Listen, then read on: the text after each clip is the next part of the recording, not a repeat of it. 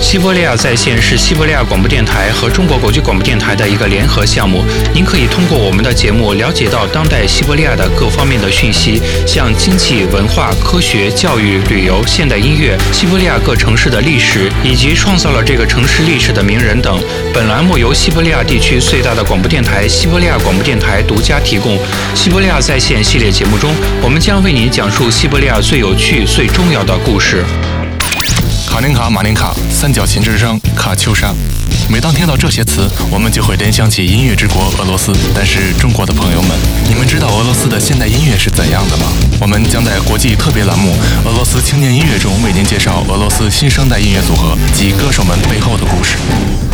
本栏目由俄罗斯西伯利亚地区规模最大的电台——西伯利亚广播电台提供。大家好。在本期俄罗斯新生代音乐栏目中，陪伴您的是主持人韩波。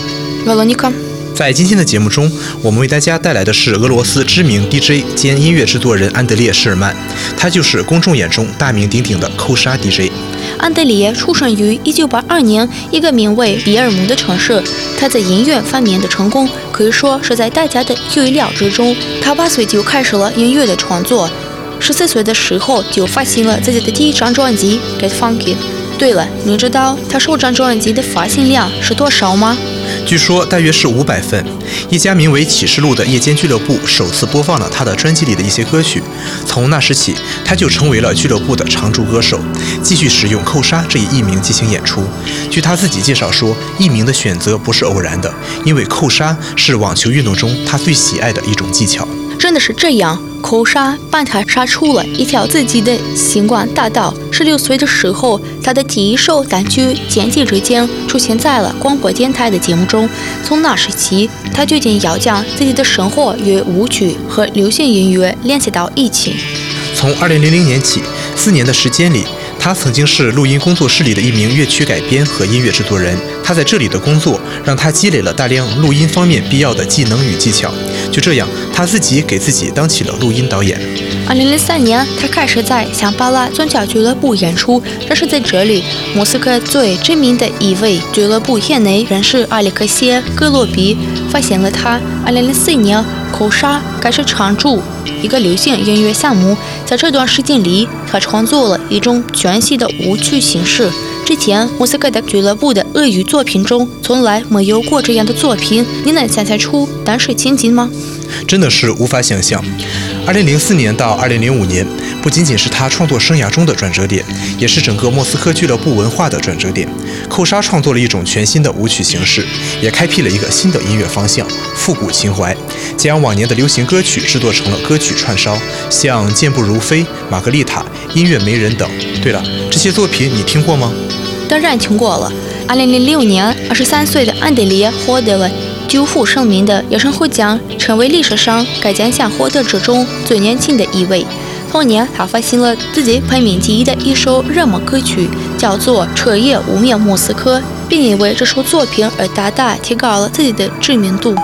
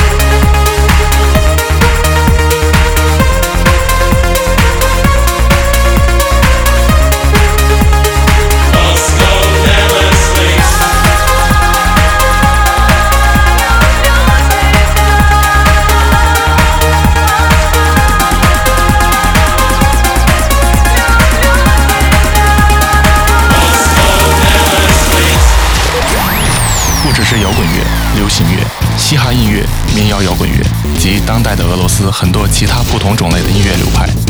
西伯利亚广播电台在与中国国际广播电台合作的基础上，为您呈现俄罗斯青年音乐的。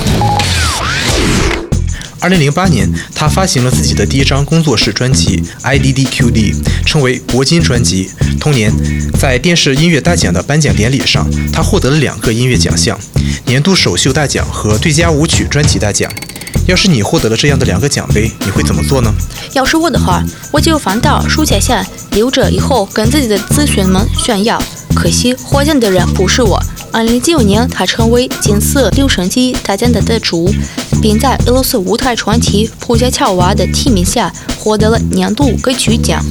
从2010年起，他开始征服欧洲，成为传奇俱乐部、莫维达伦敦俱乐部和圣特罗佩贵宾室俱乐部的常驻歌手，并与意大利知名 DJ 亚历克斯·高迪诺一起录制了《彻夜无眠莫斯科》这首作品的英语版，就是我们刚才在节目中听到的这首作品。没有什么好说的，真的是非常好的一首作品。2011年专辑《二十三问世》像《鸟儿》《沉默》《爱从俄罗斯走来》等歌曲都收录在这张专辑里。二零一二年，他的创作生涯中的重大事件就是他在莫斯科市中心开了一家名为 Boom Boom Room 的餐厅，还组建了自己的音乐团体，发行了名为《约会莫斯科》等歌曲。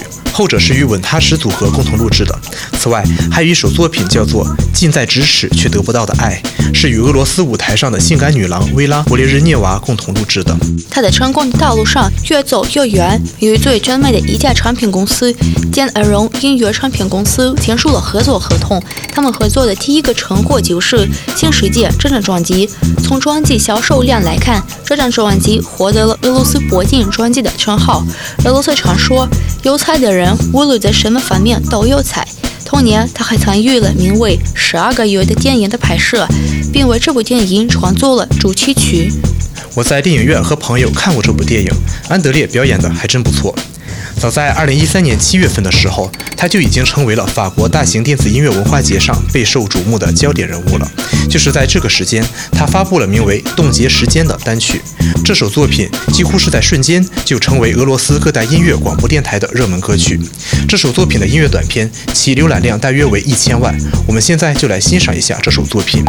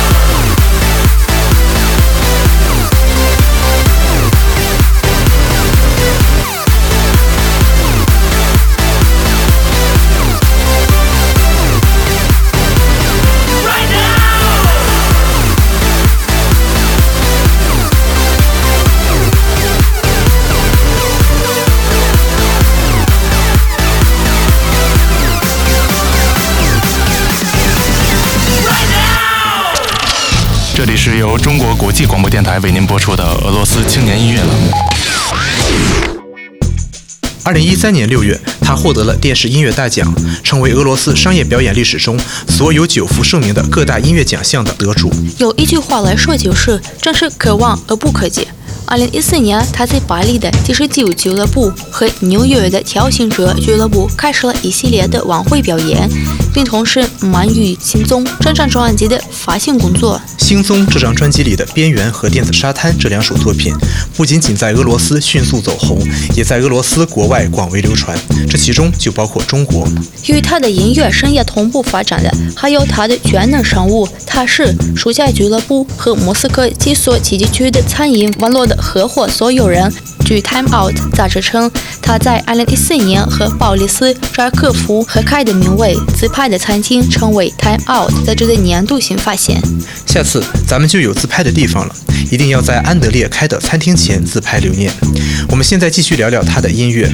2015年春季，扣杀组合与英国歌手史蒂芬·李德利联合录制的第一首作品《年轻的夜》问世，再度瞬间成为各家广播电台竞相播放的热门歌曲，在热门歌曲排行榜上高。高居榜首，并且在连续数个月的时间内，一直都是 iTunes 上排名前十的热销歌曲。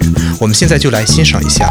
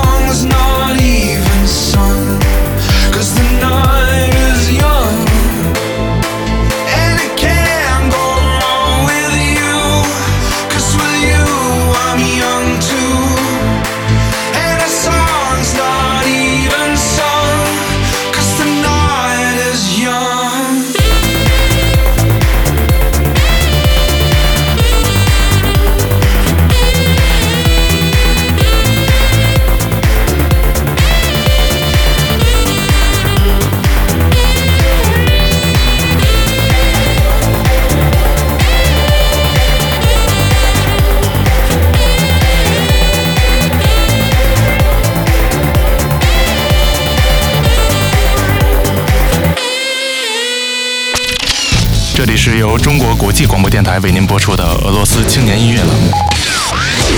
在这首作品取得成功之后，俄罗斯著名电视节目主持人伊万·乌尔冈特还邀请他去参加了直播节目，而世界电影大师迪尔·施维格还亲自改编了《年轻的夜》这首歌曲。二零一五年七月，他再次参与了法国最知名的电子音乐文化节，他为观众们带来一曲跳跃，全场五万人都一起同时跳跃着。真无法想象这场景怎一个壮观了得！之后，他们还参加了俄罗斯的一个名为“阿尔法未来人类”的电子音乐文化节。这次节日的举办地是夏诺夫哥罗德市。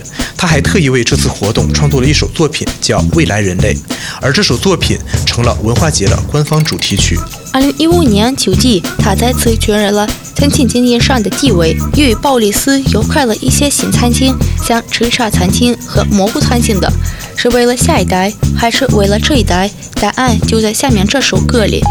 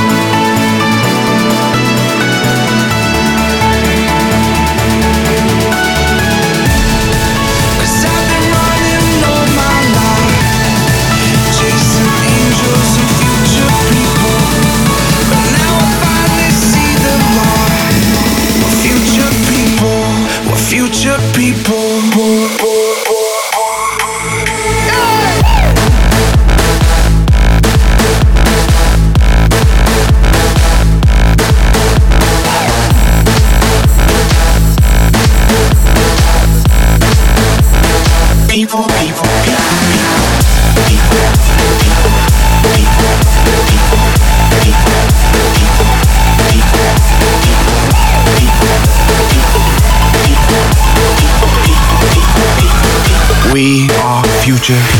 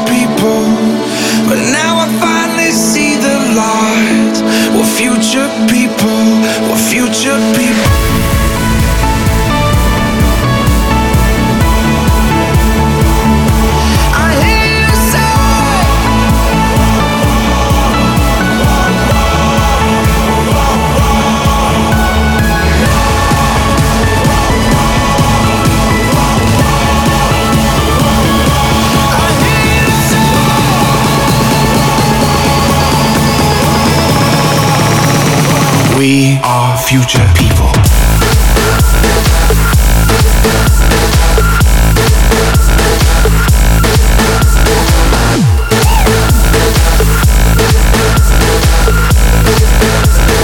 We